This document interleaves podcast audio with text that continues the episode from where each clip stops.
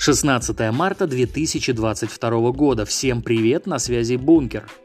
Всемирная организация здравоохранения вновь протрезвела и решила рассказать нам что-нибудь этакое. Генеральный директор организации сообщил нам, что в последние недели в мире отмечается рост числа инфицированных коронавирусом.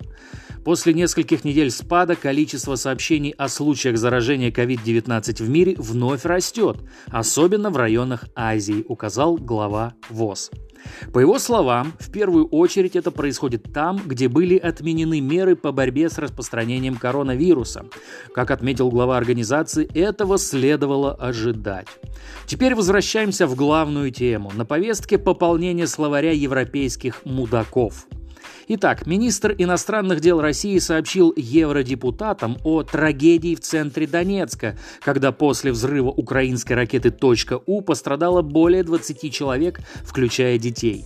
В общем, некая евросвинья на это ответила «Мы услышали вашу версию событий». Итак, если вы тупой долбоеб, то запомните, все, что говорят в Украине, США, НАТО, Европе, это все правда. А все, что говорят в России, это версия событий. Добавим эту формулу к уже известным хитам «Вандализм – это гражданское воззвание» и «Призывы к насилию – это форма самовыражения». А теперь новости из параллельных миров. Заместитель официального представителя Генсека Организации Объединенных Наций заявил, что связанные с русофобией проблемы уйдут, когда удастся добиться прекращения огня на Украине.